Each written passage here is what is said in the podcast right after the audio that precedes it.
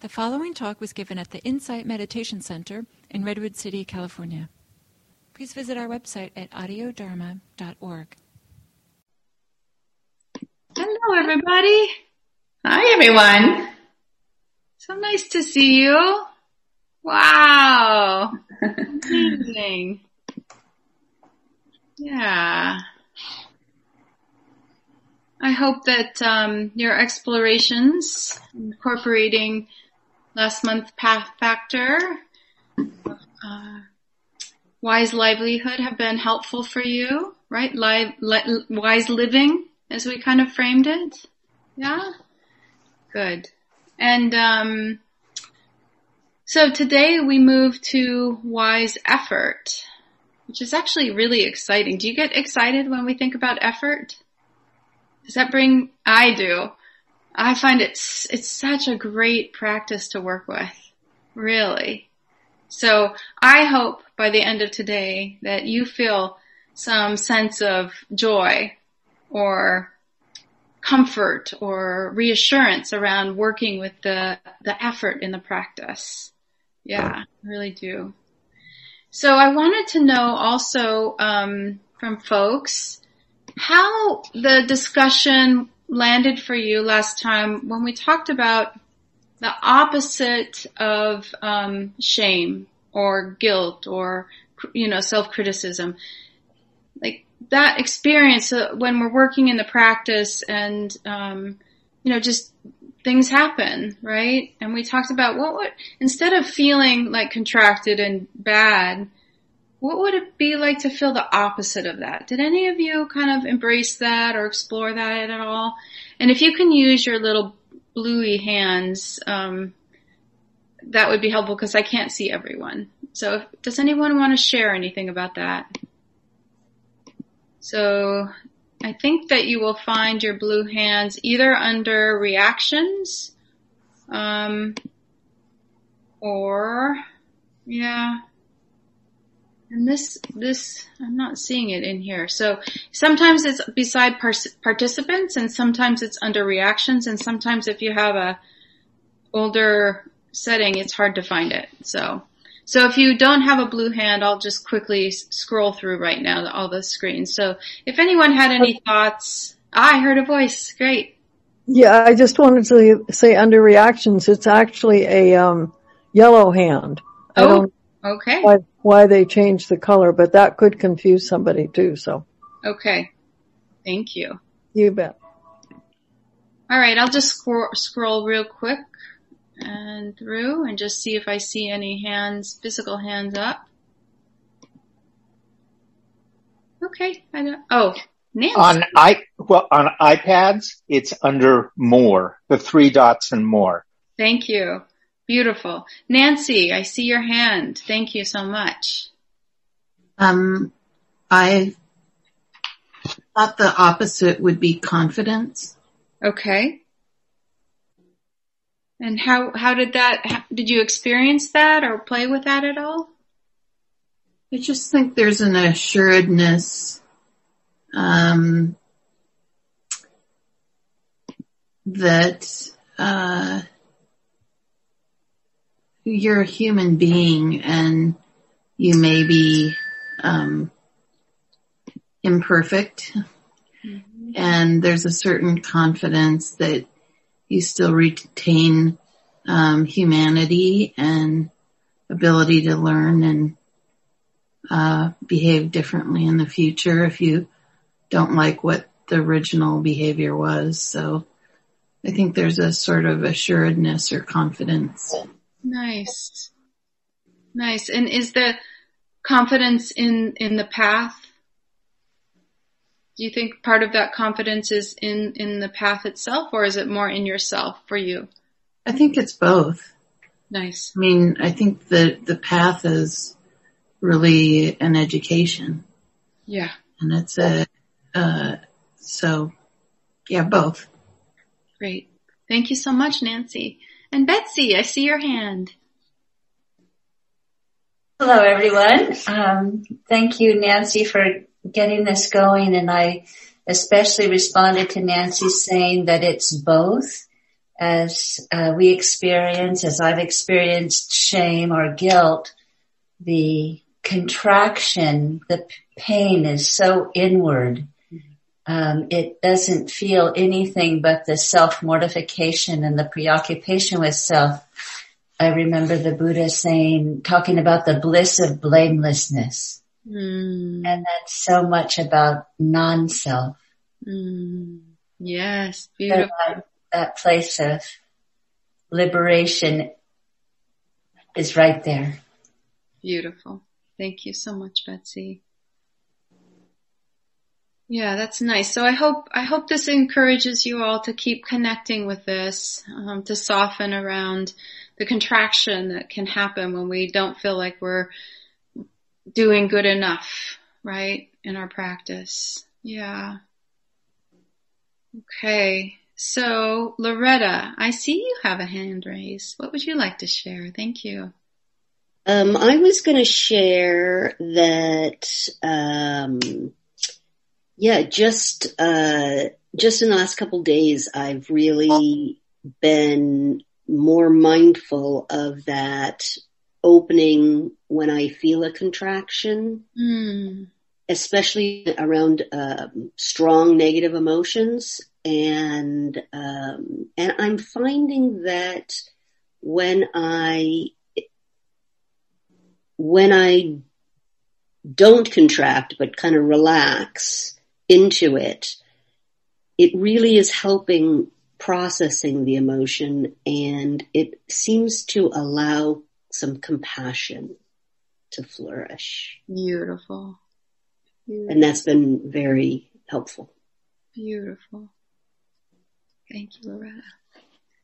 And let's let Gail go and, and then we'll shift a minute. And um, so thank you, Gail. Please share. I'm just going to add in impermanence um, in in general. When I have a heavy feeling come over me, first of all, mindfulness, so I can catch it because sometimes it's really subtle uh, and quick, or, or quickly descending, shall we say? um, and and um, so allowing myself to feel it first of all, and then just remembering impermanence um, that this feeling is going to go. It's come and it's going to go. Um, so then I don't take it so so seriously as being me. Beautiful. And it's like what other people have been saying, but maybe just in different words. Yeah. That's, that is, that's the beauty of the path. Everyone, everyone Yeah. brings it to life in their own way. And it's, you know, so it's so helpful to have many people sharing so more people might connect, right? Or add. So it's so lovely. Thank you all so much. Yeah. So, um, and I just wanted to, one more little thing before we go into our guided med- meditations. Well, two things really.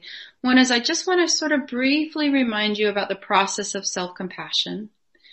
And then I want to um, kind of bring to light the the other two teachers we have here today. So, um, and then I'll go into the guided meditation. So, um, com- compassion practice kind of looks or feels like this for me. It starts with mindfulness, recognizing that there's, you know, suffering. There's something that's hard that's happening, right? For myself or somebody else. And, um, but particularly for myself, the next, um, step, you know, well, first it's like being aware, sort of naming it, right? Sort of feeling it, just sort of recognizing it. The second step for me is to kind of open it up a little bit bigger and sort of say, oh wow, this is really hard. Let me take a look. What, what have I been doing? What's been going on? What are the conditions that might be contributing? Like I might say to myself, well, Tanya, you're a little tired today. You've been grumpy. You know, you've, you kind of tried to do your best and maybe it wasn't quite enough. And so we're just going to acknowledge that, right? Maybe we needed to do more to help ourselves kind of relate or do whatever. And then I'll open it wider and say, and say, you know, yeah, and this is something that happens to everybody. This is, this is the human experience. To normalize it for myself. To not make it so personal. And then as I open to that, I can also see, yeah, this, this hurts. I could, I could do things to make it better and not hurt as much. And it could be a lot worse too. I've seen other people struggling more. So we just sort of contextualize it, right? And hold it. And then just sort of come back to ourselves and maybe put our hand on our heart. Just kind of recommit to the practice, to, you know, being aware and responsive as best we can, mindful as best we can.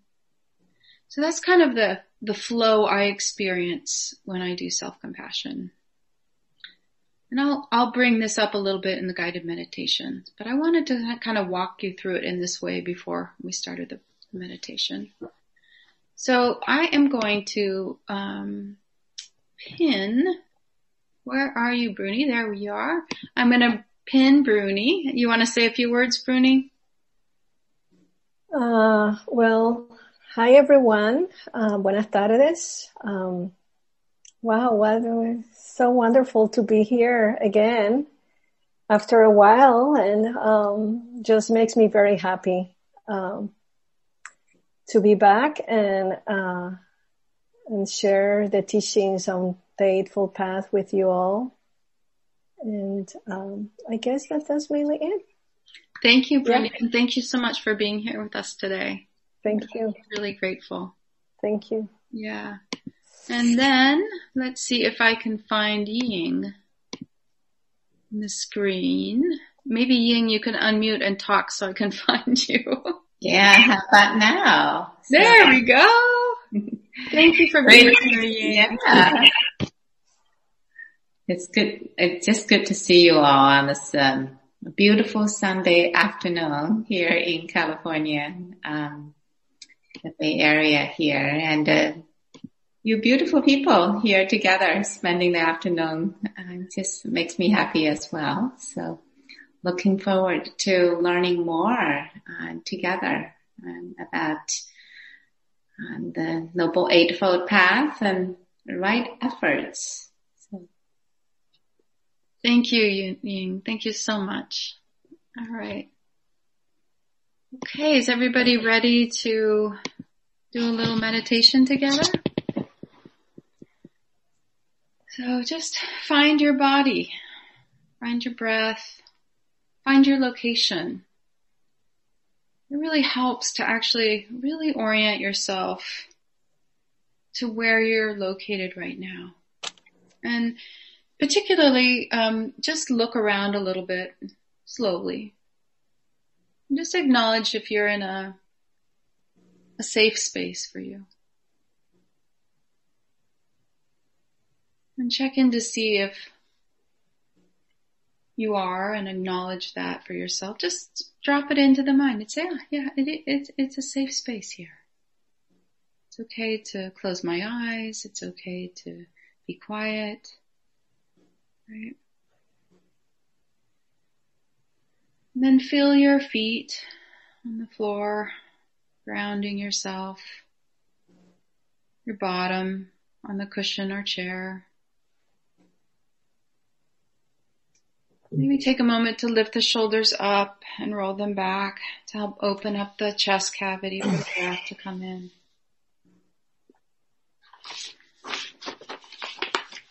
And now's the time if you need to do something to make yourself more comfortable, adjusting your posture, getting another pillow. Now that you've sort of checked in, make sure you, you listen and do what your body needs.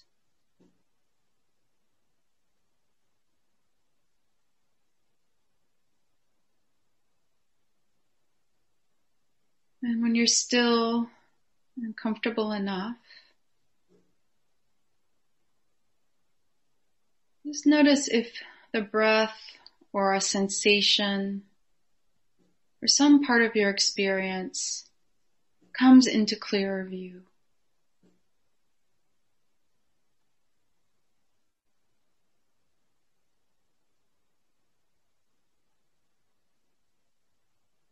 And just sort of ride your experience, whether the breath or the sensation or the coolness or sound, just letting whatever is clearest to you be clear, be seen, be felt, be heard.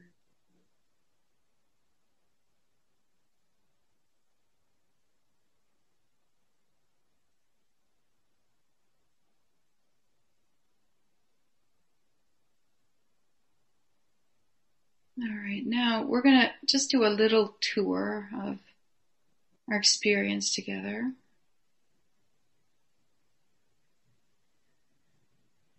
Let's start with hearing. Just inviting yourself to tune in to the sound. The sounds in your environment, the sounds of my voice.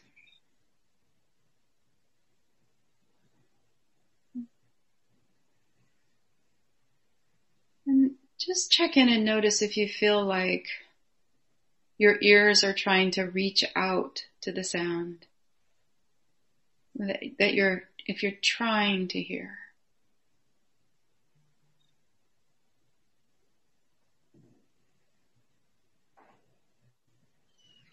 And just imagine letting hearing happen.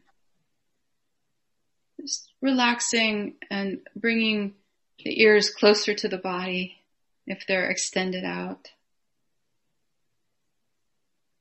And just receive the sound. Sort of notice it landing in you, on you, with you.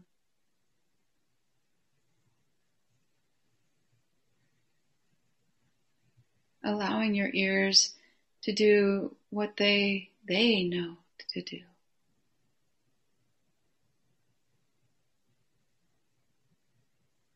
without interference or effort.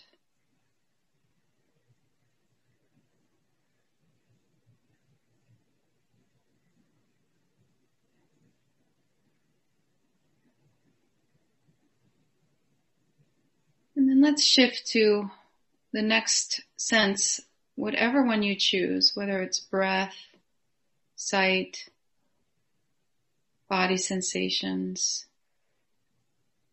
You pick what's kind of natural for you to be aware of. Just sort of go through the same process, sort of just first tuning in to that sense experience.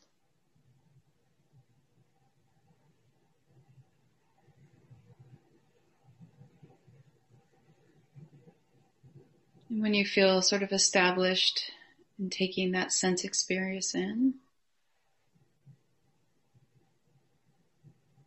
Just notice if whatever amount of effort might be being used.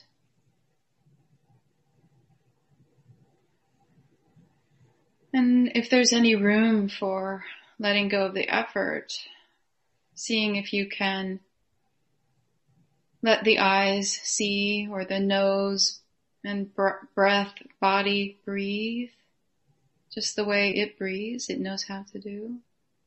Or the sensations to be known naturally.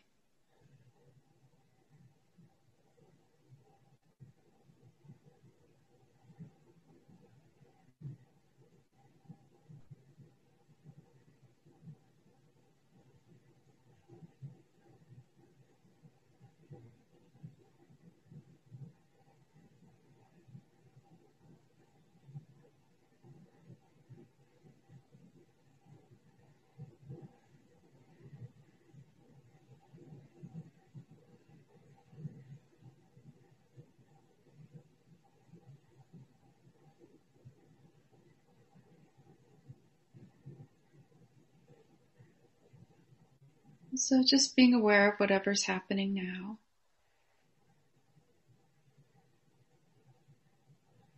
And whatever experience you're having,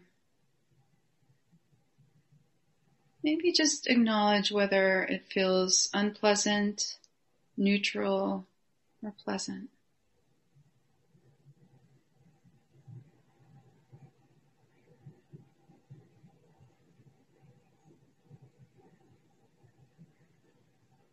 And, and just notice if there's any sense, sense in your body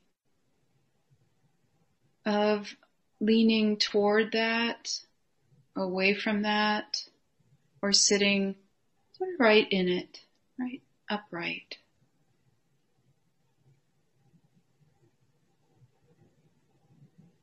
And whether it's pleasant or unpleasant or neutral, is it possible to find a space of just being with?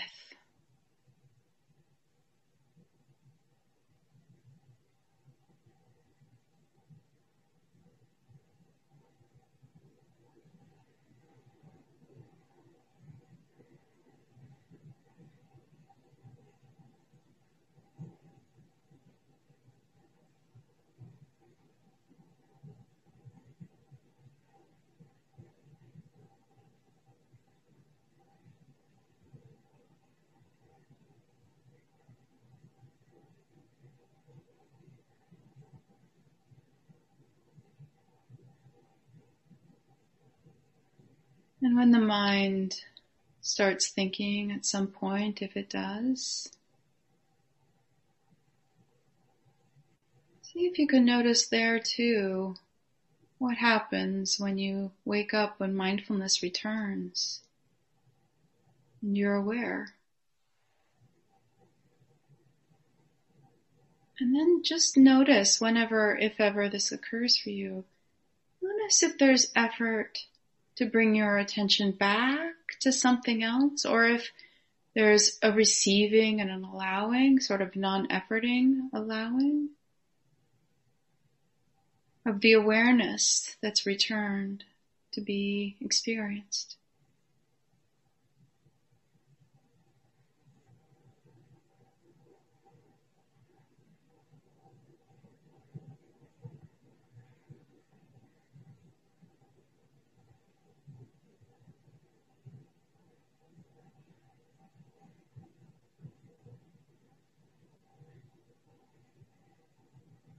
Sometimes I feel very much like when I notice something,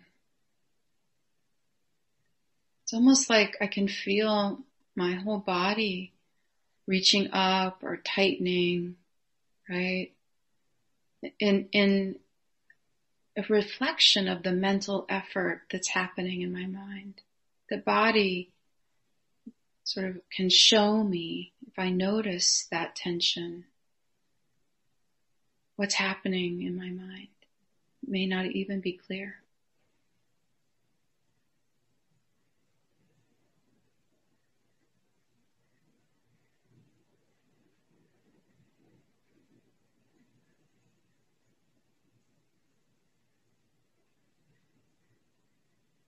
Letting the eyes relax and soften into the skull. Letting the breath breathe its own breath. Giving the ears permission to do the hearing,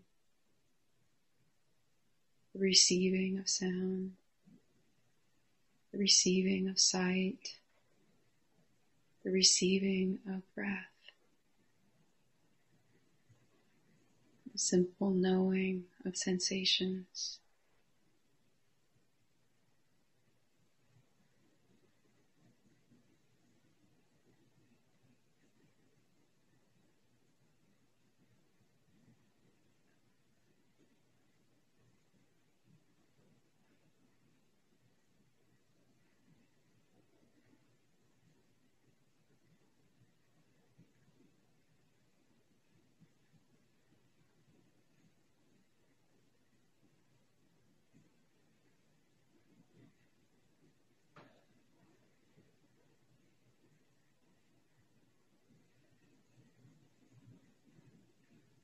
Experiment with yourself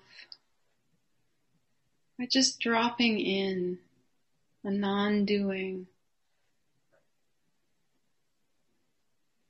invitation for the system. Like, may I be relaxed? And just notice what happens.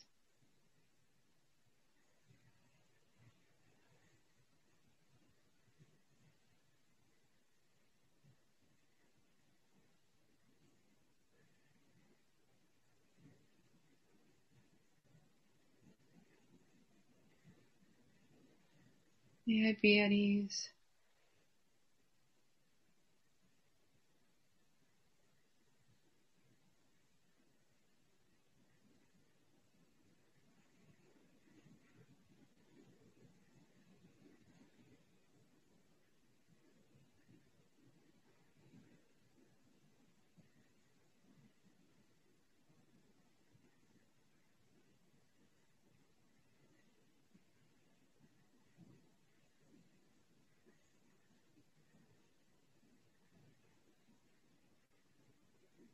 If anyone has experienced or is experiencing any sense of suffering around what's happening in our meditation,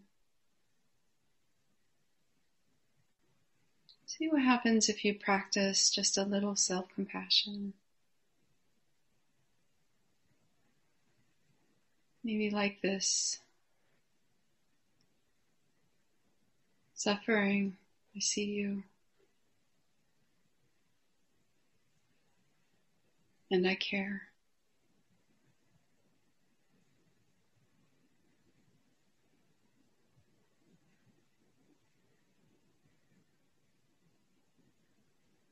Sometimes meditation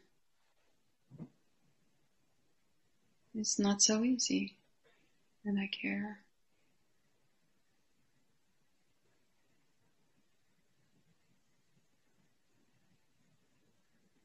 Other times it's easier, and that's okay. Everybody experiences difficulty and ease, some more than the other in meditation. This is the practice. This is the experience.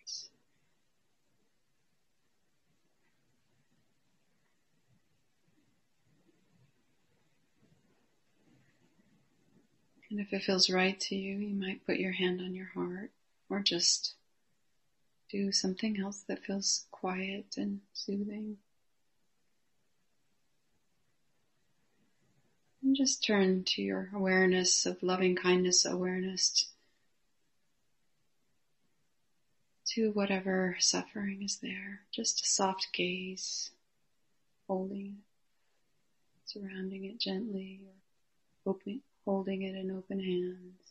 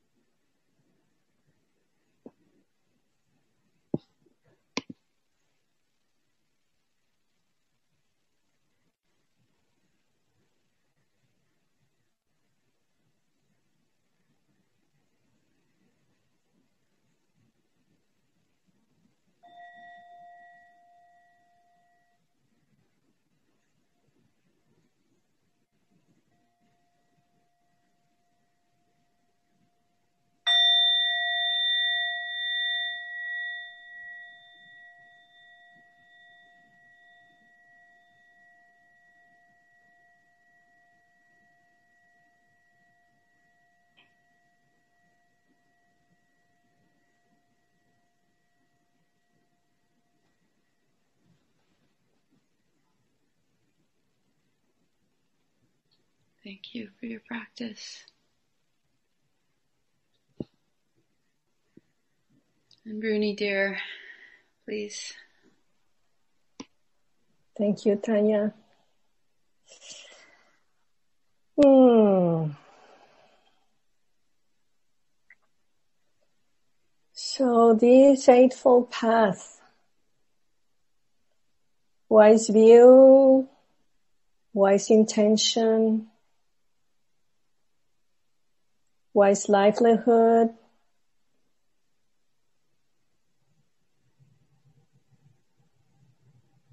wise action, wise speech, and today wise effort.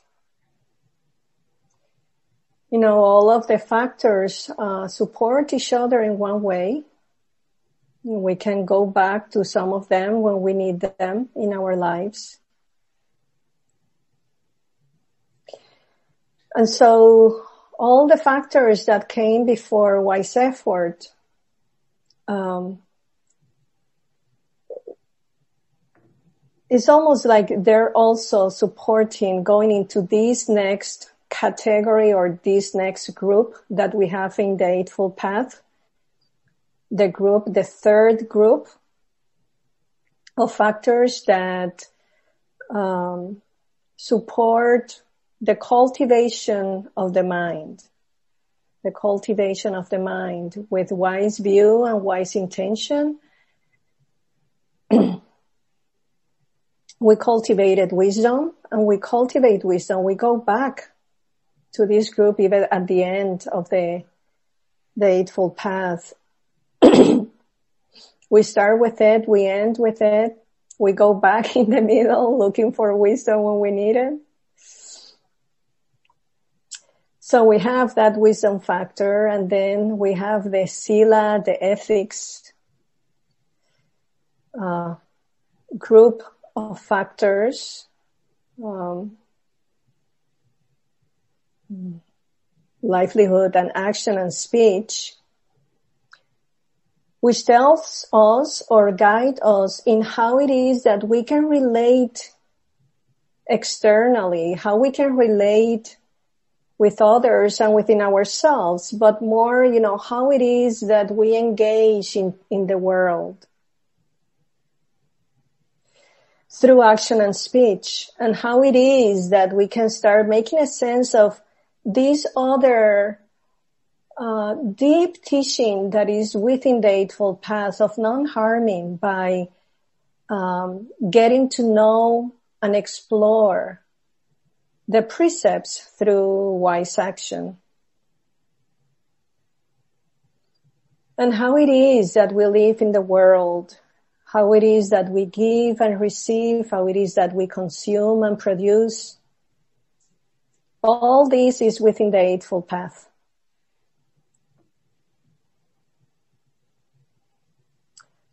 So we are prepared to enter into this first factor of wise effort. And I like to think about this this factor of wise effort or the entire group of wise effort, wise mindfulness and wise concentration as the Vipassana group too. It's almost like the, the other factors before wise effort all entail almost how to engage, how to be mindful, the mindfulness aspect. We continue to be mindful and we continue to cultivate mindfulness but there's another intention that comes in now. When we start considering wise effort and cultivating the mind, what is this of cultivating the mind? And so we can have, you know, different types of efforts in our lives, efforts to get a job, to be successful, in our livelihoods. You know, even if a livelihood is also could be at home raising kids or taking care of our elders or any other um, family members or friends or um, anything, anything that you engage within livelihood.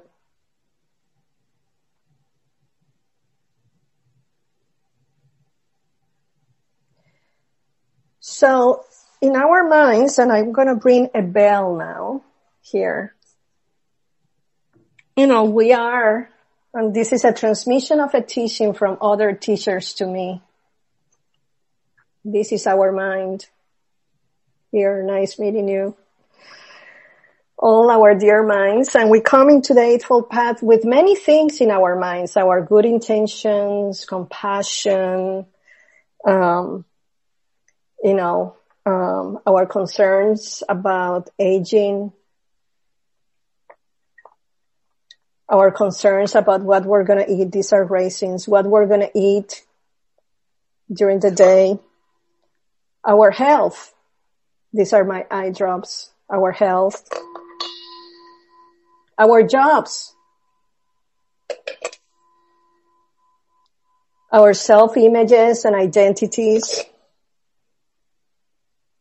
our relationships, um, anything else you want to add in this here. And so sometimes the mind feels like this.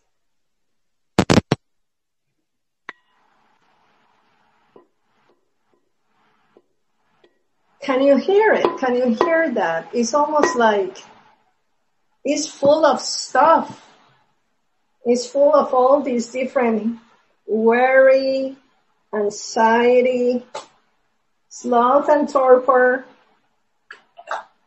doubt. That I'm gonna get to, I don't know, somewhere else where I'm gonna be living or uh, what else? Anxiety. I said anxiety. Oh, aversion. Of course, aversion and greed, hatred, and delusion. So when we start looking at wise effort, this group is almost like cultivating the mind to still the mind to, uh, I mean, this, this set of uh, wise effort, wise mindfulness, and wise concentration so that it just feels like this.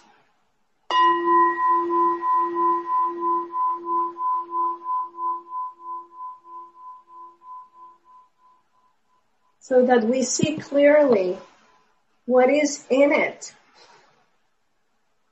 So we can start taking care of this dear mind of ours. And that is what wise effort is. Wise effort in the tradition is taker of our minds, the caretaker of our inner lives, and I love that. I love that because it reminds me that everything starts within this body, mind, heart. Everything, the world, as Tanya was beautifully guiding us, you know, come through our senses, through our perceptions.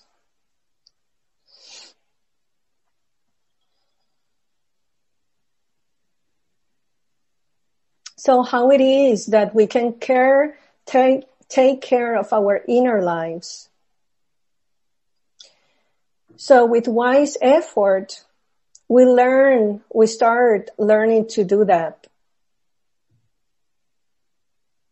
And there are four type, four ways of engaging in wise effort, applying wise effort. And I'm going to talk about the first two and Jean is going to talk about the other two.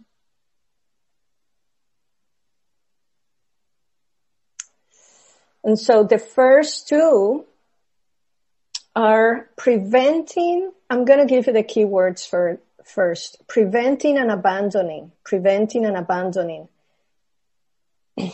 Preventing what and abandoning what? So preventing unwholesome states of arising, preventing unwholesome states of arising. And abandoning refers to abandoning unwholesome states in the mind that have not arisen yet. I'm, I'm sorry. Back up, back up, back up, back up. So preventing, um, preventing unwholesome states from arisen that has not arisen yet, and abandoning unwholesome states that are already here. That we didn't even notice that they were here or that we did notice that we're here. But wise effort offers us that choice, that option of considering how it is that we can abandon wise effort and incline, um, how can I abandon unwholesome states and incline the mind into wholesome states through wise effort?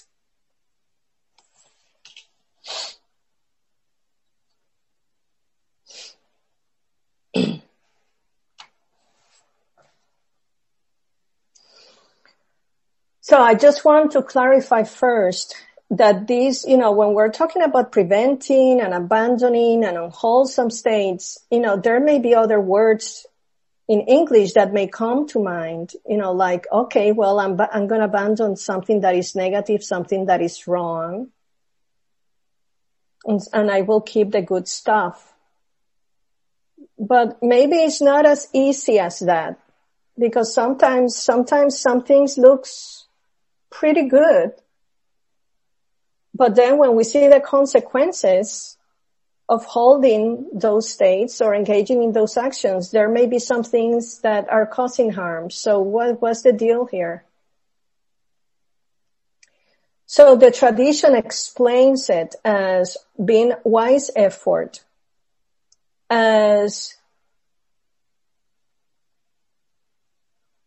an effort that brings some skillfulness, unwholesomeness. Kusula, kusula, K-U-S-U-L-A is a word in Pali. So cultivating skillful or wholesome states of mind. States that incline the mind towards non-harming, toward bring ease, toward, toward bring um, non-harming. And so of course then that brings the other side of the word unskillfulness or unwholesomeness then will be those states of mind that lead us into causing harm to ourselves and to others and to everyone.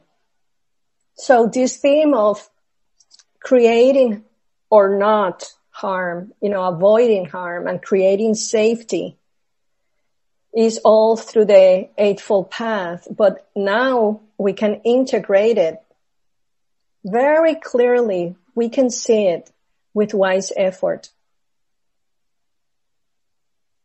So we start learning in cultivating this factor, we start learning the discernment, how it is that we can distinguish between these unwholesome states and unwholesome states. That's mainly why, what, you know, wise effort in a nutshell is. And it, it gives us, you know, once we know how, how it is, how, oh, this is skillful this bring goodness. This increases qualities of the heart. There are some teachings of the Buddha that says, if what you say, what you speak, what you act on brings increases wholesome states of mind, then continue doing so. Or decreases unwholesome states of mind, continue doing so. But if what you're engaging in increases unwholesome, unskillful states of mind, stop. So in preventing, in preventing uh, the unwholesome, we can start, you know, in our daily life, we can start noticing what it is that brings stress and suffering. You know, an example could be, could be in preventing, could be, you know, we have an appointment at three o'clock and, you know, it may take time to get wherever we go, but then, um, we leave early. We leave early. We set the conditions. We set the conditions to prevent unskillful states of mind. Oh my gosh, here I am again. I'm going to be late.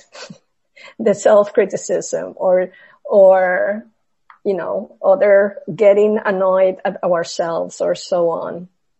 So we set conditions. Okay, I have this appointment. What can I get? What can I do to, okay, I leave early.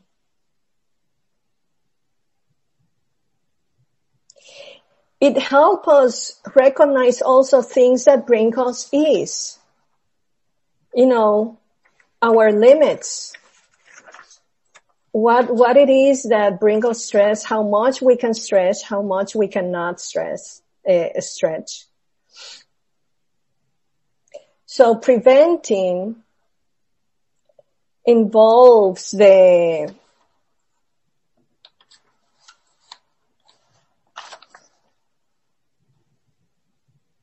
the um,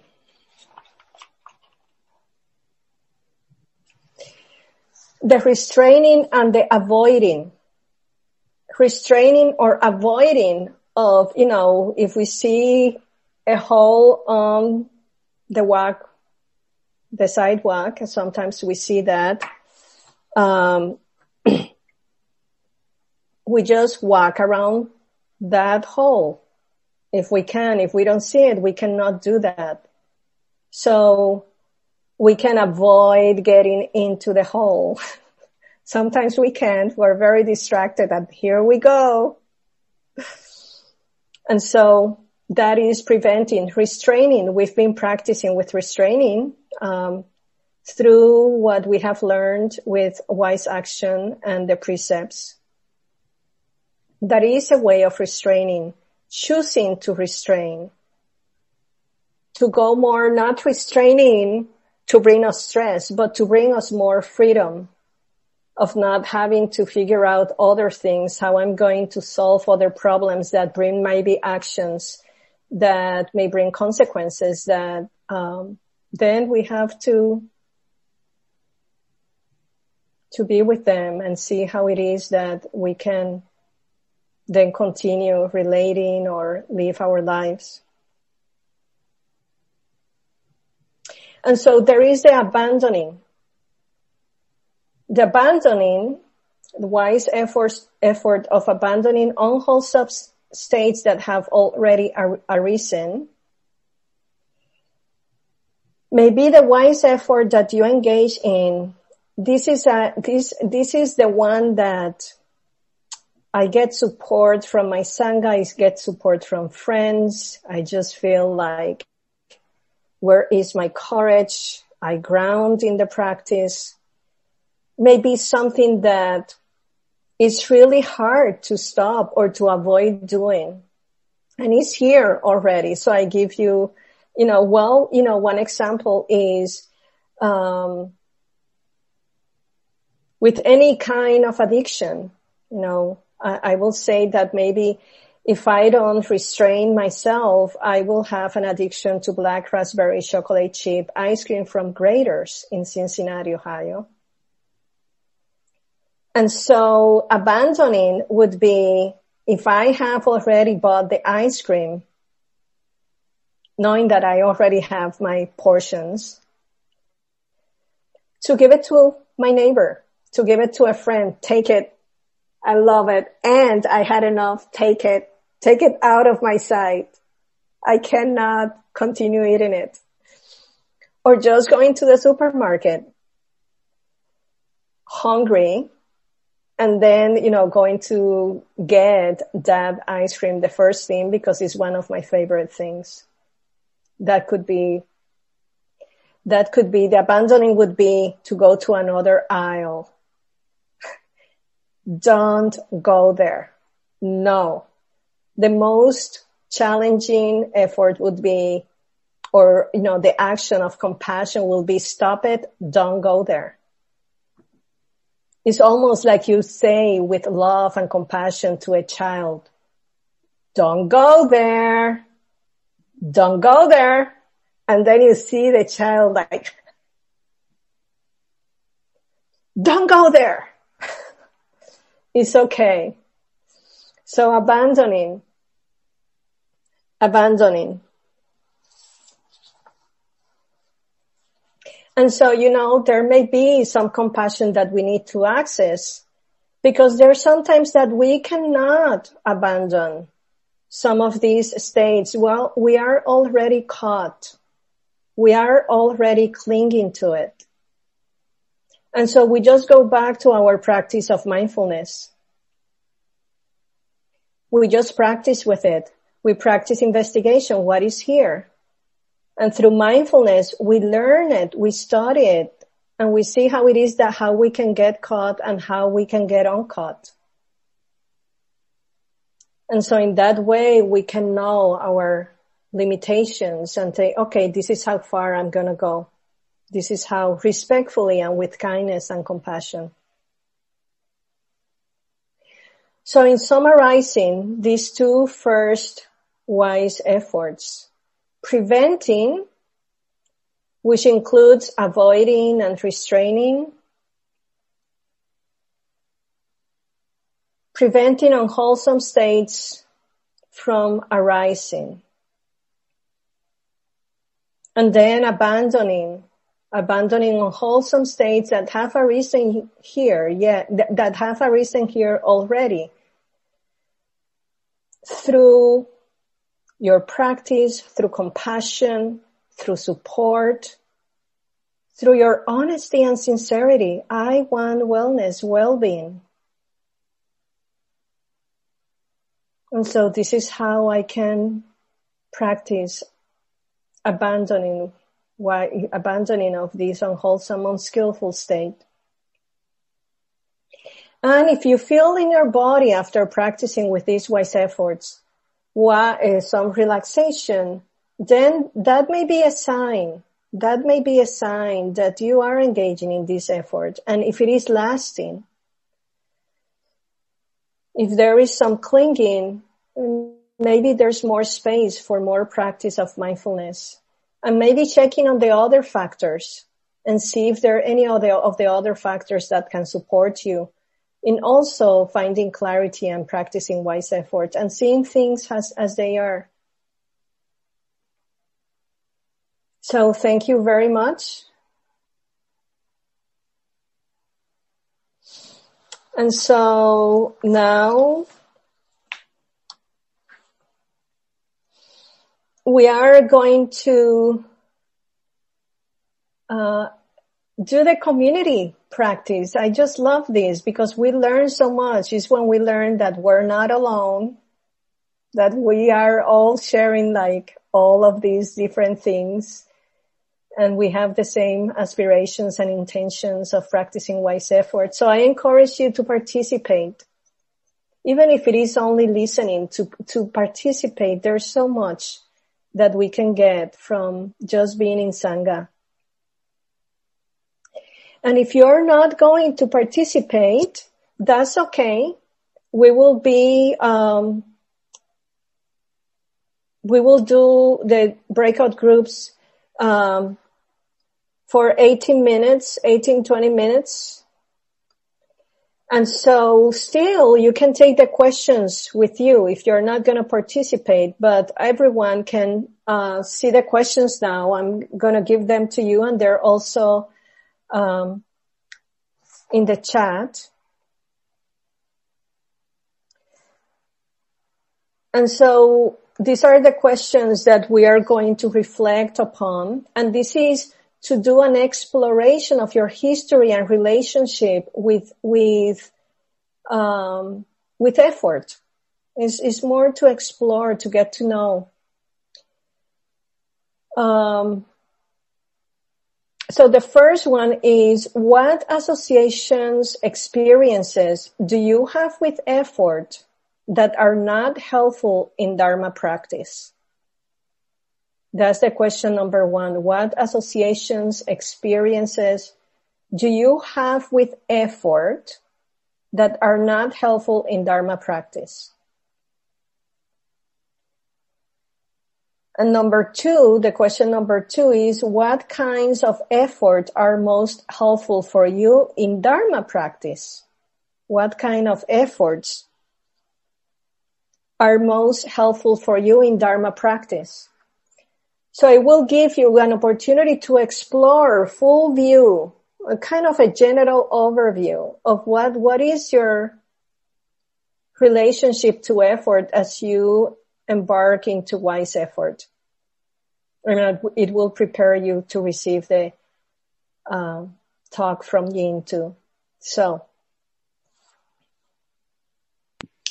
Bruni, I have a quick question. Um, yes. Do you, want, do you, want, me to shorten the breakout groups a little bit so that there's a, um, we're, we're, we're all running a little bit late. So do you want them a little shorter so there's time afterwards or do you want to leave them at 18 minutes? I would leave them, you know, can we have, um, how many people are, are we having in the groups? Are we still going to have four or five? Yes. Oh, so we can, we can, uh, yeah, we can short it. Let's, let's say two minutes, something okay. like that. Okay. Thank you, Tanya. I'm sorry about that. No, it's no problem at all. Okay. So then, you know, the way in exploring this as you come into your small group is taking turns and listening, you know, practice with wise mindfulness, listening, receiving, bearing witness, what is being shared. One person goes first, then the next person, then the next person, and then you can go around and then you can explore the second question. And then we can come back and then be in the big group for um, sharings and see harvesting, doing the harvesting.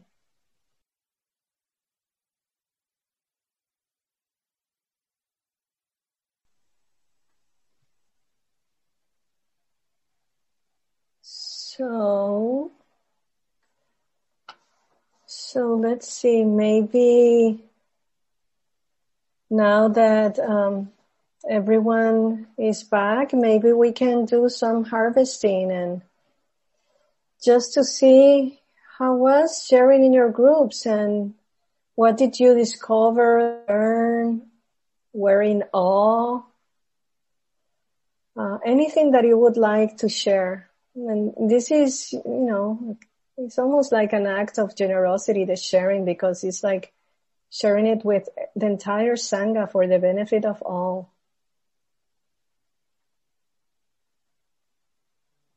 And so if you can raise your blue hand, I can see you in the participant list. Yes, Loretta.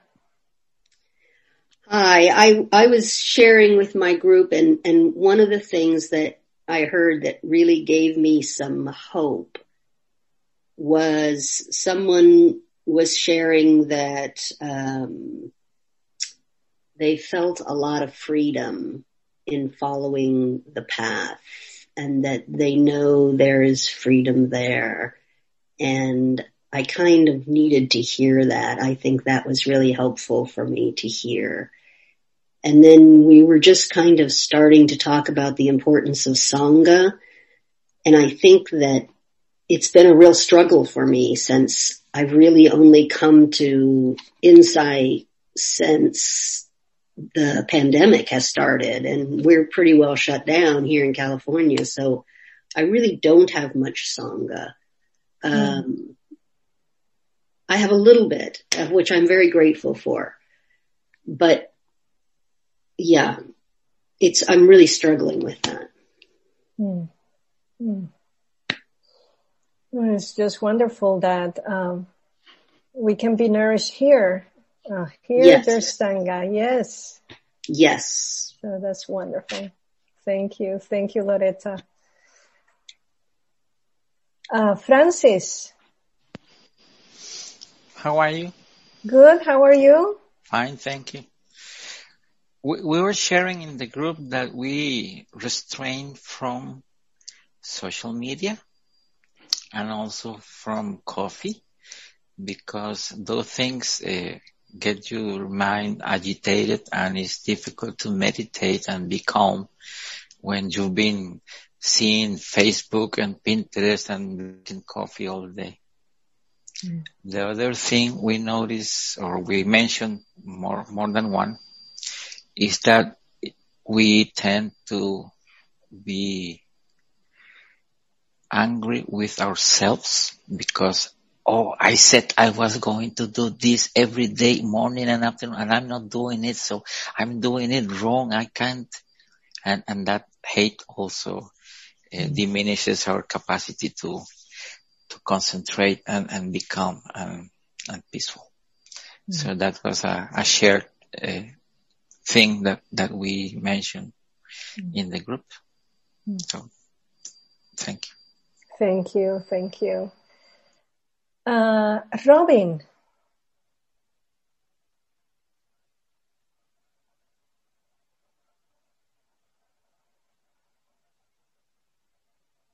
Let's see where is Robin. Robin, you're not. You're you're muted, dear. There we go. And Thanks. can I just can I just say real quick? So we're a little bit past our normal break time, and so if you need to take a break, go ahead and step out. And if you want to stick around for a little more sharing, please do. Okay, hi. I'll try to keep this short. But basically, we had a good laugh about the ways that we check out and go unconscious watching various shows and um, that we noticed that a lot of right effort uh, also dovetails with right intention and that it would be a right effort to continually review our intentions on a daily basis. Um, and that uh, having a lot of compassion for ourselves as human beings and we've done a lot of uh, practicing one person said most of our lives for being unmindful so working at being mindful is uh, something that even though we've been practicing most of us for a long time in my group, we all realize this takes a long time. Mm. and um, yeah, so I think we were also, as the person before me said, we were also uh, letting go of some of the um, outer stimulation that's not necessarily supportive of our practice. Thank you, Calvin. Thank you. Thank you. Thank you to your group. yeah. And Jade. Hi, good afternoon.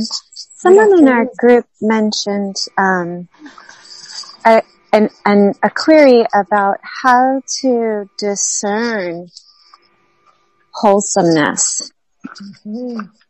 um, and how we would be able to practice that kind of forethought and reflection to our speech and our actions and our, our choices in livelihood and effort.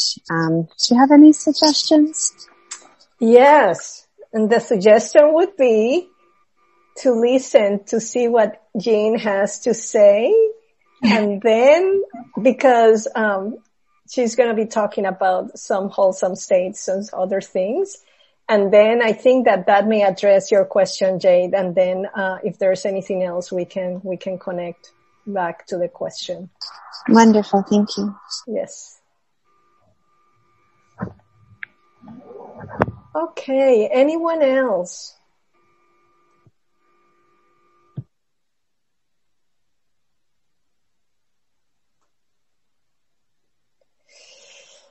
Okay, well, maybe this may be enough for now just to sit with it and, just to recognize, yes, this is how I relate to effort and, and so we can take a break now and um, when we come back, Jane will be talking more about wise, effort.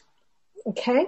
So we'll, we'll officially start at 2.30, but maybe there'll be a, a minute or so gap to give people a, a, enough time to get a drink and take care of yourself.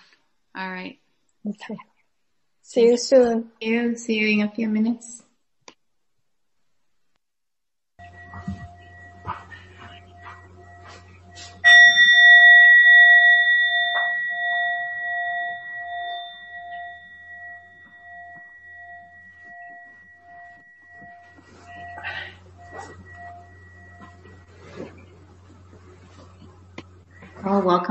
Everybody. Uh, can you all hear me okay? My sound uh, volume is okay? All right, I see some nods. Good.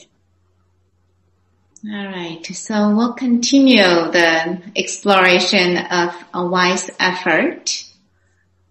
As I love this um, ball that um, uh, Bruni used as an analogy um, to uh, show that um, when there's a lot of stuff in in our mind, preoccupations in our mind, our uh, occupations in our mind, um, it can be difficult to, to really discern uh, what's wholesome and what's unwholesome.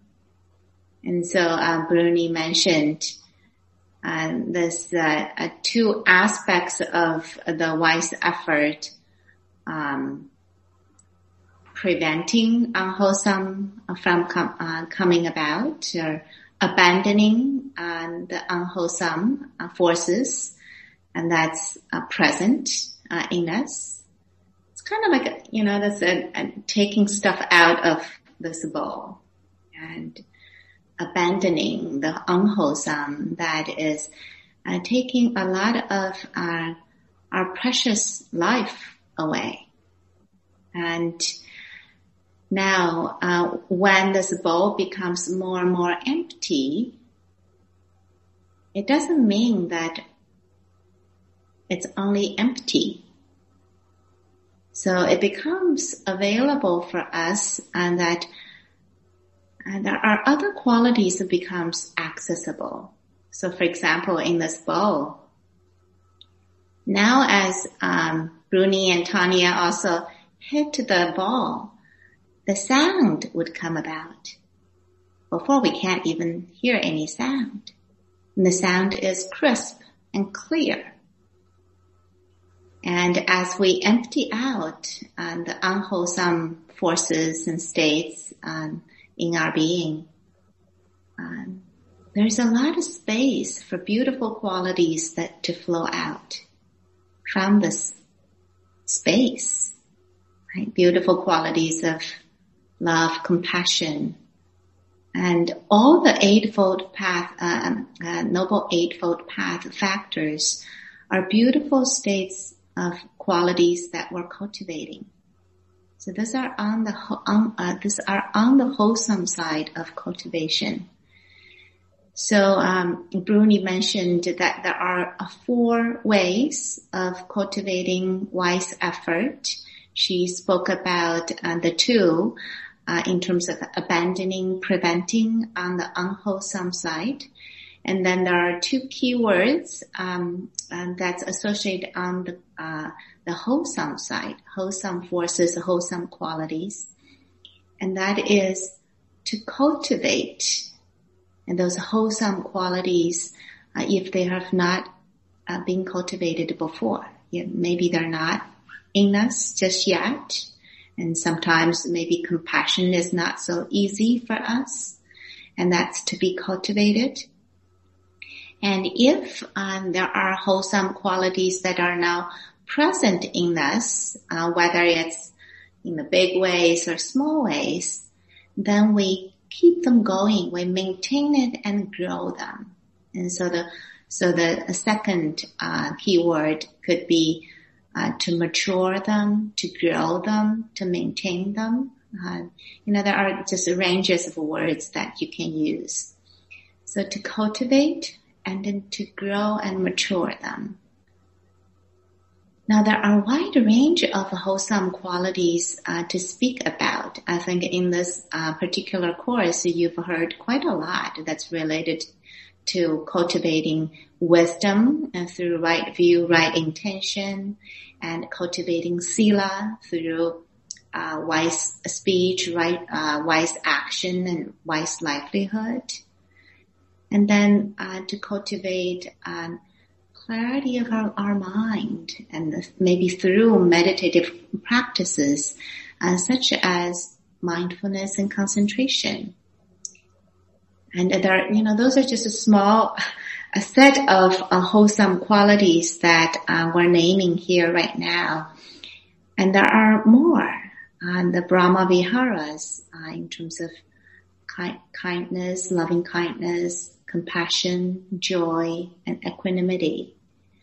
Um, so um, uh, in the uh, teachings of uh, wise effort, and there, those are all the qualities that to be cultivated and uh, to be um, to mature them as we began to um, see the uh, see them becoming available in us as a certain forces in us. Um, and today, uh, obviously, you know, it's going to be difficult to kind of just start talking about all those different qualities. What I thought of uh, maybe speaking about is to uh, bring this next three path factors together. As uh, Bruni was also saying, sometimes these path factors are uh, lumped together being spoken about. In particular, wise effort, uh, wise mindfulness and concentration are often together spoken about, not only because they influence each other, but also um, these three factors are um, directly mapping to uh, the meditative meditative meditative practice that's critical uh, in cultivating our path. So what I thought of uh, sharing today is to say a few words in terms of how we cultivate um, wise effort in support of this kind of a meditative practice, uh, supporting of cultivation of uh, mindfulness and concentration. I think um, Bruni also mentioned that uh, it's not that any of these factors are separate from uh, the other path factors that we've been talking about, but they're really influencing each other. In order to cultivate a, a wise effort, um, it requires mindfulness, careful attention, and it requires wisdom to be able to discern what is wholesome, what is not wholesome, and to also all of this are not black and white as we begin to practice. It's not like there's um, um, you know something that is just so black and white called um, wholesome, and something that's totally uh, black and white unwholesome. And these are some things that we, as we begin to work with them, we begin to discern the nuances of, of this, how we engage with them and is um, um, uh, takes mindfulness and concentration to really see.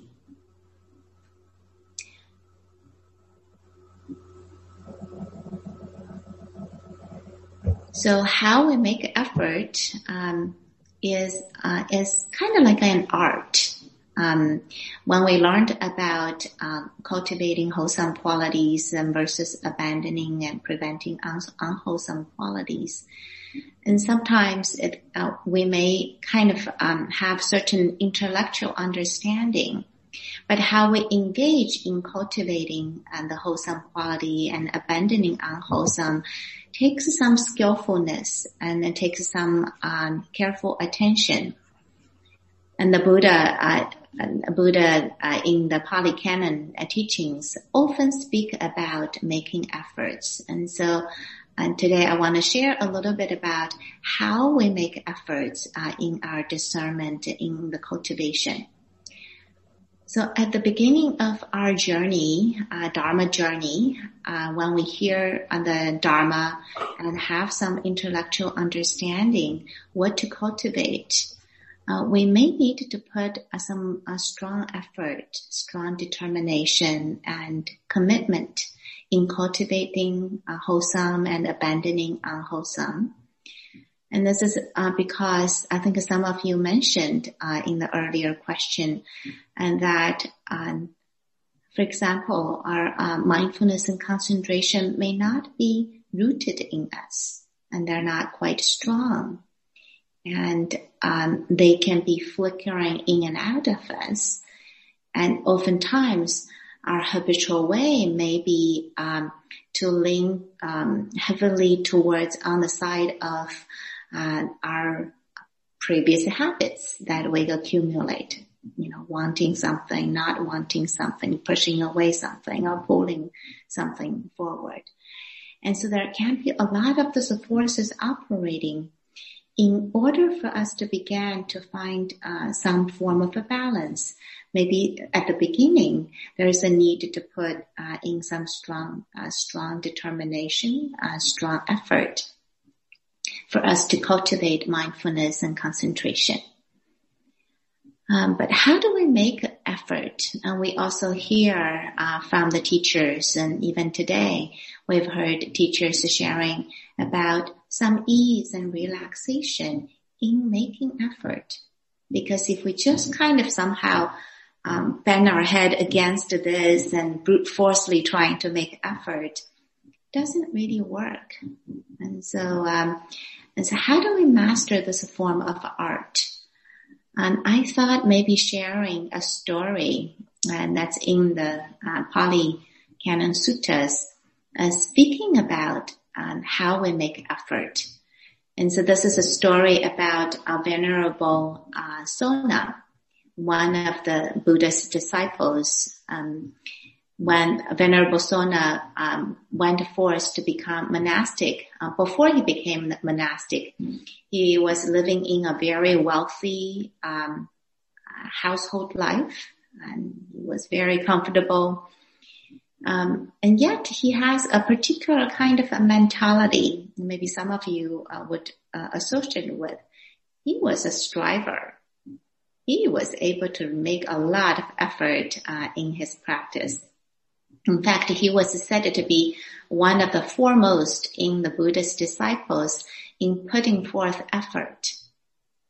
And so in Anguttara Nikaya, and there was um, a sutta speaking about a venerable Sona was meditating in seclusion, and he did so much walking meditation back and forth, back and forth, that um, his soles of feet were splitting and bleeding. And so his walking path will have a blood um, you can see.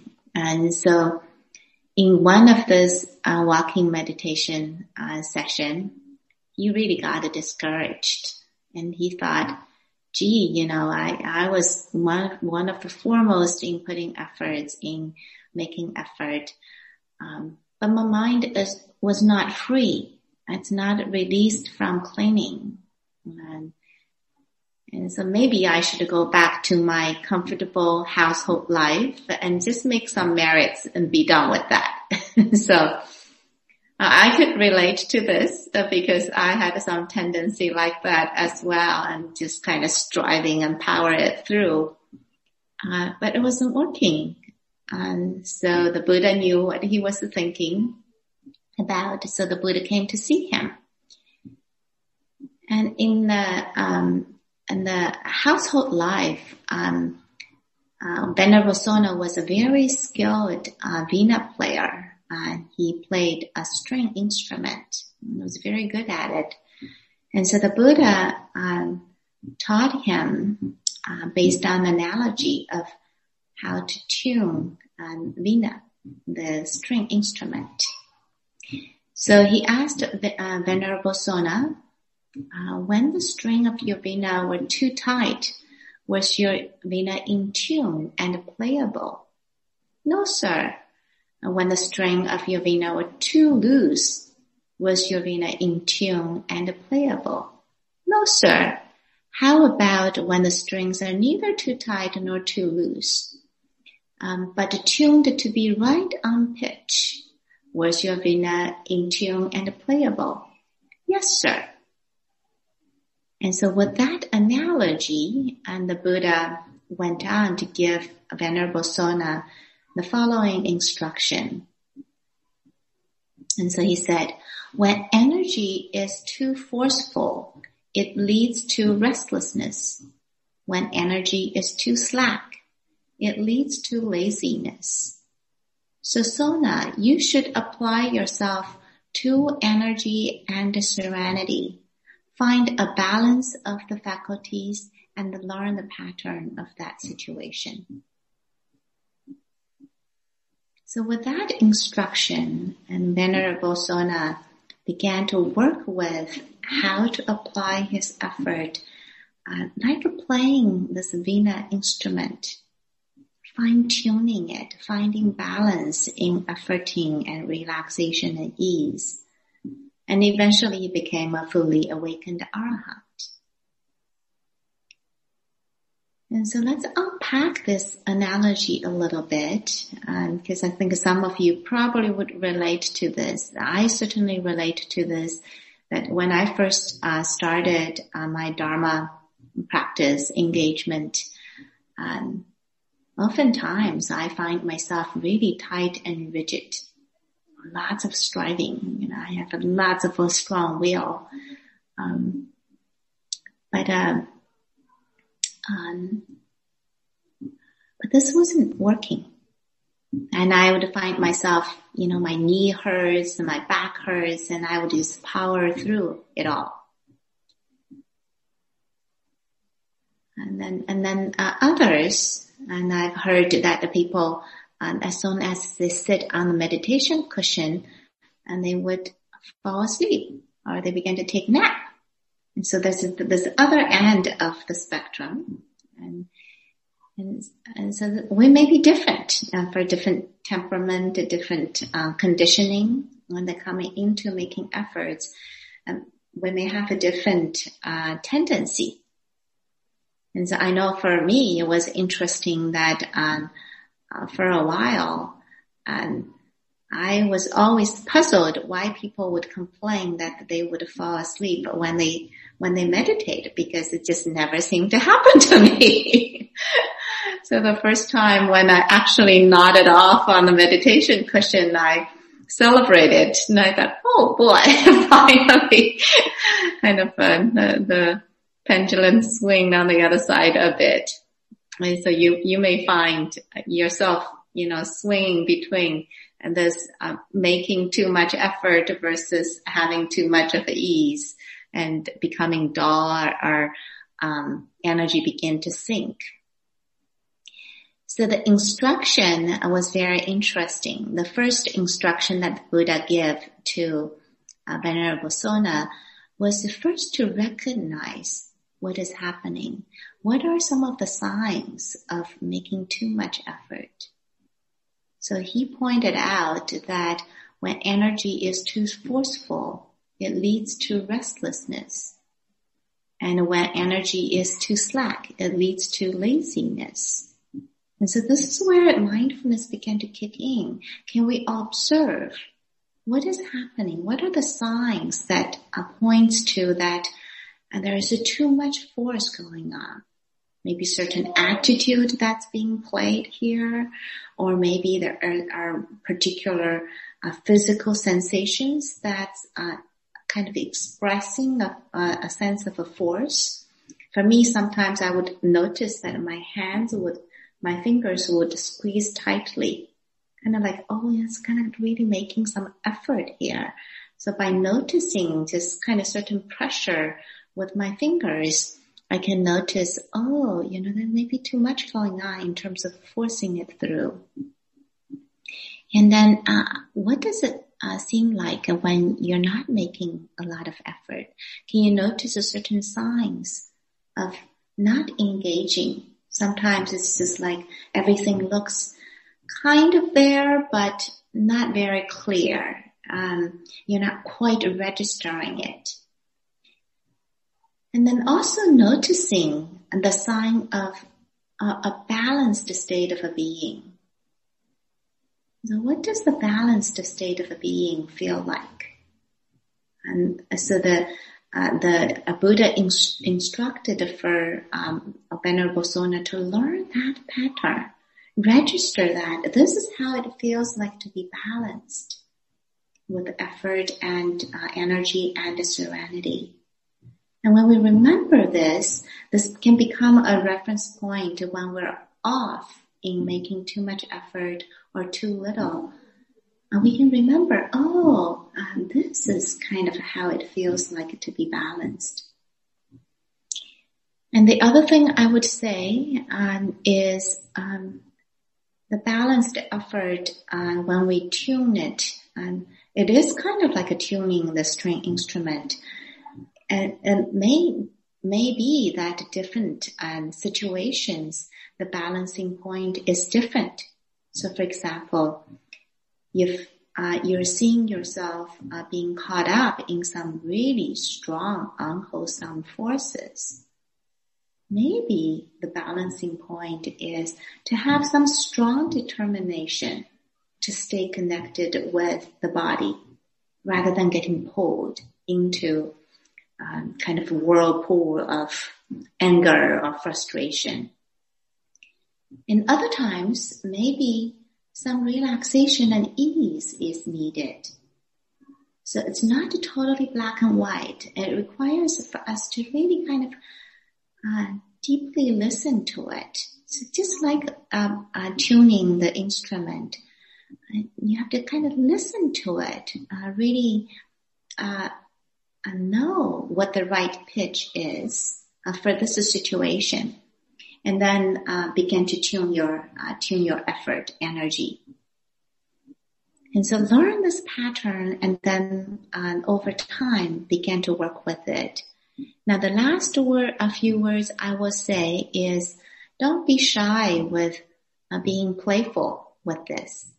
So you can always try uh, to stay uh, more connected by making a little more effort to see if that's working or not. But as long as when we are playing with this dynamic with um, mindfulness, we begin to learn as we try you know, try relaxing or try um, tuning up the energy a little more. And so it's not, uh, our practice is not so cut and dry. And, you know, allow yourself to play with um, this whole, uh, whole, um, wise effort. Uh, it's a whole territory uh, for us to, to play in and for us to find balance. And so however you're practicing, just keep learning from it um, by observing the effects of making effort or relaxing um, and whether it's a big effort, little effort, subtle efforts, or effortless. the path includes all of this. Yeah. So I think now it's time uh, to get into small groups. Um, I think it's similar to what uh, Bruni had uh, suggested before. And I would say that make this um, a learning process uh, as you share, uh, learn with each other. And then I pick the questions specific with that in mind as well. And so there's two questions that I'm going to post uh, in the chat box. Already there, Ying. Okay, all right. Thank you, Tanya. Um, is uh, meant for us to um, kind of learn from each other. Uh, one has to do with uh, sharing about uh, what you observed in terms of the signs of too much effort or too little effort or a balanced effort. And so as you share this and listen uh, to others, uh, maybe you'll see um, something, discover something new um, and maybe you will be able to share something others do not know, uh, or maybe understand and can can um, uh, appreciate as well. And I would say maybe uh, as you get into groups, if um, uh, you need an icebreaker, I would use the, the maybe the birth month and that starts the first January um, as the first one to begin. And if you need one, but if you don't need one, uh, go ahead and just kind of do it one after another, taking turn, and speak one uh, one uh, point at a time. And I think the second question um, is related to uh, sharing some exa- examples of how you've been working with uh, finding ways to balance um, your effort uh, in your practice and maybe share some examples. And those who um, do not feel like participating, um, uh, please, um, you can uh, drop out right now, and we'll do this for about 16 minutes again, maybe. Tanya, is that okay? Yeah. Absolutely. Yeah. yeah. And then we'll come back six after 16 minutes, and you can feel free to join back to the big group. You're there. Voila. Yeah, and voila, everybody is back. hmm.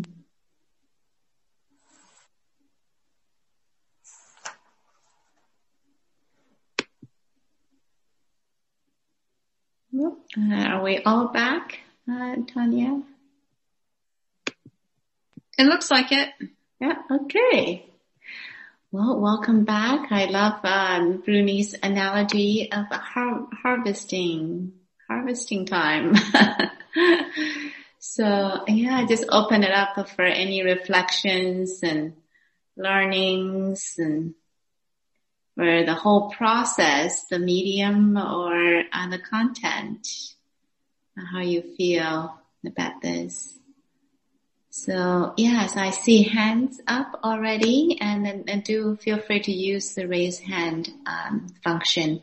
And thank you. Hi everybody. Thanks for um, thanks to the teachers and thanks to both all all the people in my two breakout groups. Really great groups. And I just wanted to say I had a realization in the second breakout group about effort that although I really, really, really appreciate being able to do digital classes and digital sits that, um, I've been making a little bit less of an effort in some of my, in my digital sits than I did when I went to Sanghas in person. There was something about, um, literally having to get dressed and get to the Sangha and sit with people that I think gave it a little more kind of gravitas and weight for me. And so, um, one of my challenges to myself is to find a way to do that in a, in the digital realm. Oh, beautiful. Thank, Thank you for you. sharing that. Yeah. Yeah.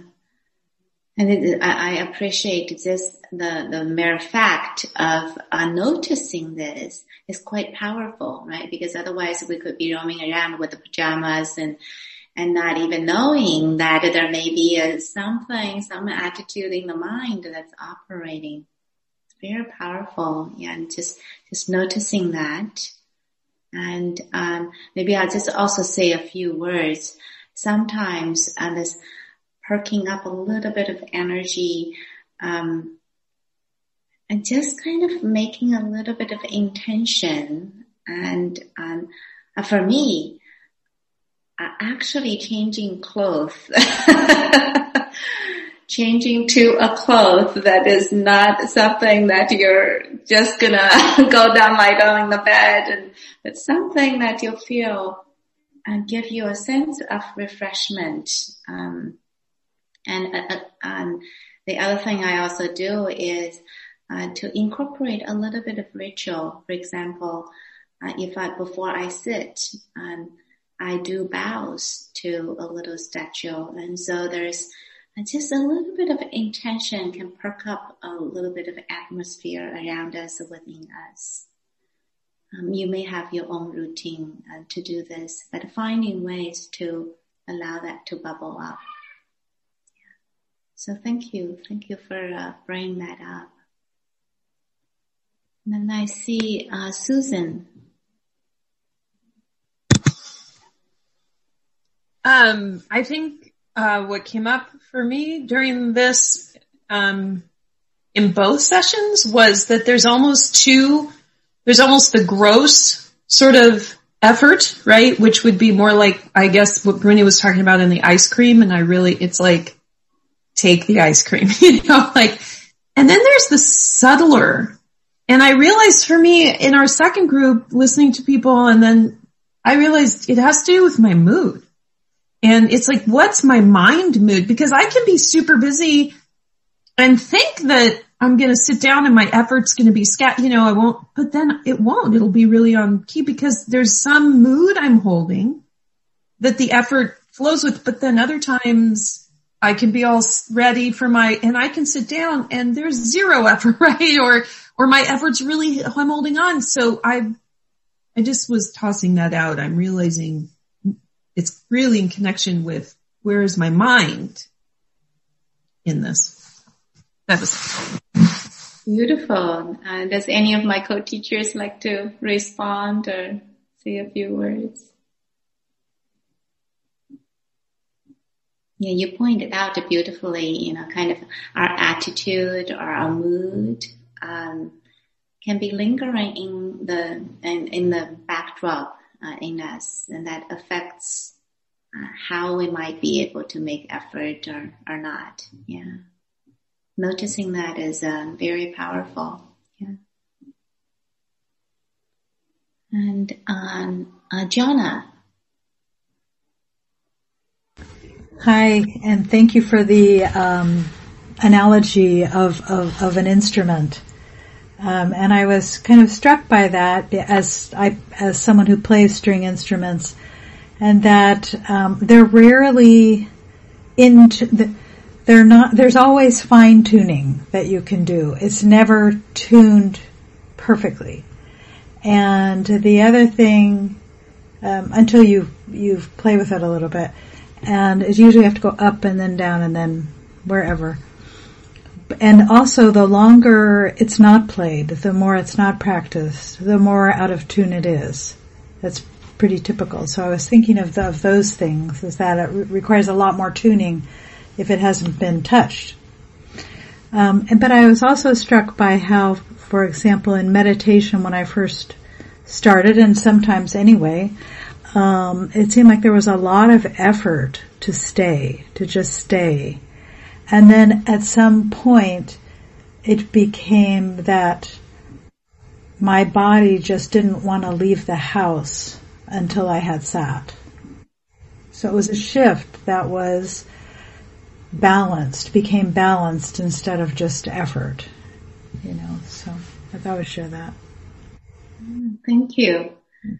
Yeah, I love that. This analogy is so rich, right? In tuning, it's not uh, so much that you just balance the knobs and somehow you dial it up and down, but it's um, far more uh, than that uh, in terms of you know how long you have not touched this, and uh, maybe even know, in the heat um, versus in a cold weather, it's different, and so you have to really listen and um, and uh, work with the conditions that are that are there. Well, also, you know, there's a tremendous effort in the beginning. That's right. And then it reaches a point where your fingers are doing it, and you're not doing it anymore. Yeah, yeah, you know? that's right. That's right. And I remember um, one of the Ajahn Chah's um, uh, lineage. There's this um, uh, uh, teacher, uh, Pao Anam, uh, when he gave a talk around right effort or wise effort, and he would say, you know, at, at the beginning of our practice journey, you really need to put in a lot of effort. You don't worry about it. Just you need to strive, which is true because at the beginning, our other habitual uh, patterns are so strong. You know, we're constantly thinking about this, thinking about that. So it does take a lot of effort to really stick with the breath, stick with the body, and over time, when we began to have um, some sense of rootedness uh, in our mindfulness, is ease that can come. And so as, you know, Jonah was mentioning. Yeah, thank you. Laura.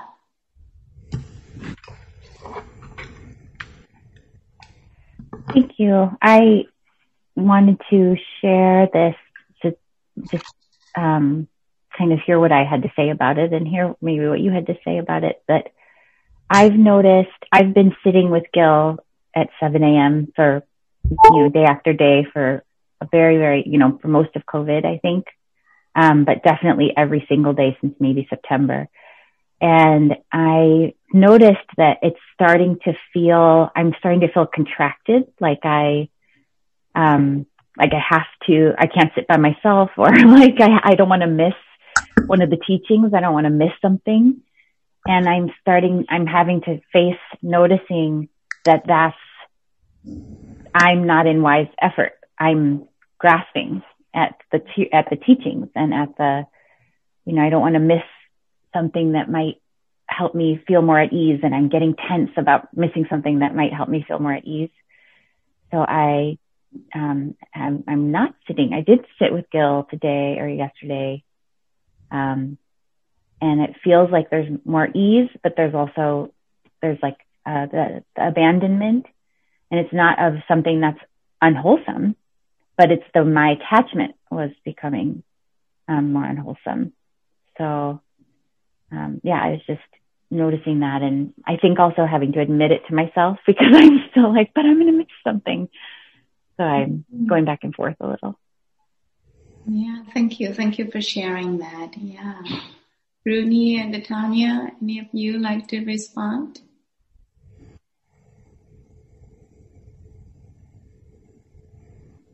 There is so much wisdom within the sharing, you know, that um, is there's nothing else to be said. That that exploration and acknowledgement is. Thank you, Jean.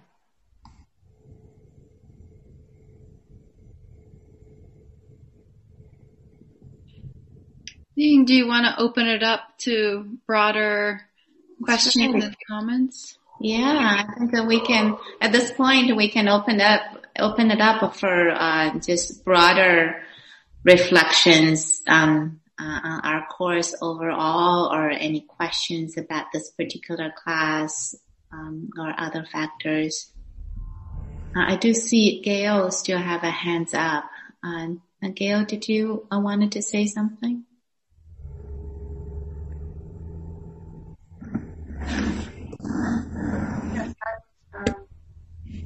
It's a little hard to hear you, Gail. Does that work better? Um, yeah. Go ahead. Uh, I've been becoming aware during this whole session of how um, often it's a momentary kind of um, balancing act uh, that I experience I can be aware of a feeling of discouragement, for example, while I'm sitting. And sometimes I'll take that as a sign of, oh, I'm just putting too much effort in it. But, but other times, um, you know, it becomes a, a real opportunity to um, just try diverting my mind back well, coming back to the breath and seeing that I can do that. Um, so it's it's um, it's not a a set rule or, or guideline that I can follow. It's a real moment to moment kind of um, um, decision, and sometimes it has to do with my goal and I can become more aware of, well, what is it that, am I striving for something? And if so, what, what is it? And I'll become aware, oh, well, I want a calm mind, preferably all the time. Um, and that is, uh, not as kind a goal as, uh, say maybe patience and allowing uh, allowing with loving kindness whatever comes up. Um, and that awareness really helps because then I can get more in touch with, well, yeah, that's what I really want. Um, is that feeling of, of loving kindness, um, compassion, uh, and um, and then in a moment I'll be I'll be more encouraged. So it's, it's a delicate, ongoing process, and, and I'm I'm very uh, inspired about it all with with the help of your teachers. So thank you very much. Yeah, thank you, Gail. Was... And my colleagues in, in the groups too. Yeah. Thank you. We're definitely learning from each other. Um, maybe we'll just take one more question and then um, I close today. Sally.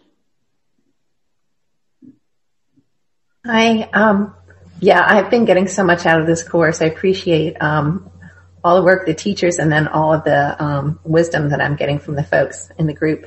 My question was just, Ying, could you reiterate what the third and the fourth um, factors of effort are? It's perseverance. Um, oh yeah, so it's culti- uh, the keywords is cultivating and maintaining. Mm-hmm. Sometimes it's cultivating, cultivating and maturing mm-hmm. and, and wholesome. And so this is on the wholesome quality side. Yeah. Thank you. And Carolina, I think you had your hand up earlier and you didn't get to ask a question. Is that right? No, I did it. It's a little question because um, I just want to know if there's any um, teaching in the Dharma to make a difference between the right effort and the right energy. Yeah, it's a great question. Yeah, so there are definitely differences. Um, so the words energy and effort um, are often used. Um, now, in the right, in the wise effort teaching, and specifically it's referring to, in the classic teaching, it's referring to there's four ways in terms of abandoning unwholesome, preventing unwholesome, cultivating uh, wholesome, and maintaining or growing and the wholesome. And then in terms of energy, it has to do with how to go about this. How do we do this? And so both of those terms are uh, taught uh, in the uh, in the teachings. But uh, maybe one way to kind of uh, understand it, it is, uh, in some ways, it's about what are you cultivating and what are you abandoning, understanding, discerning what, and then the something about cultivating effort, energy has to do with how we do it, how we go about doing it. Mm-hmm. Thank you. Thank you. Yeah. All right.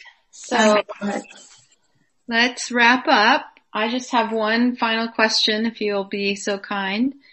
Are you feeling any more fond of this idea of right effort and, and focusing on effort?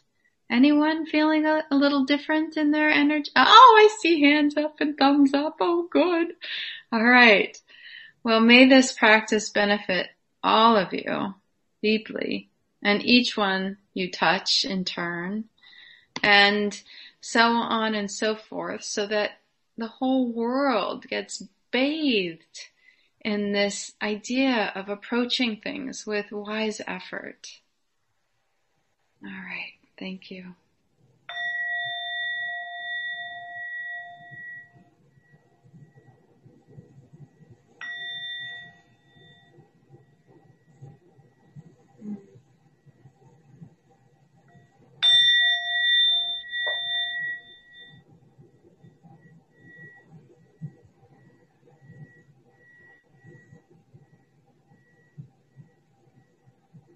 Feel free to mute and say goodbye as you sign off. Thank you so much for your practice. Thank you, Julia. Thank you, Brian. Thanks,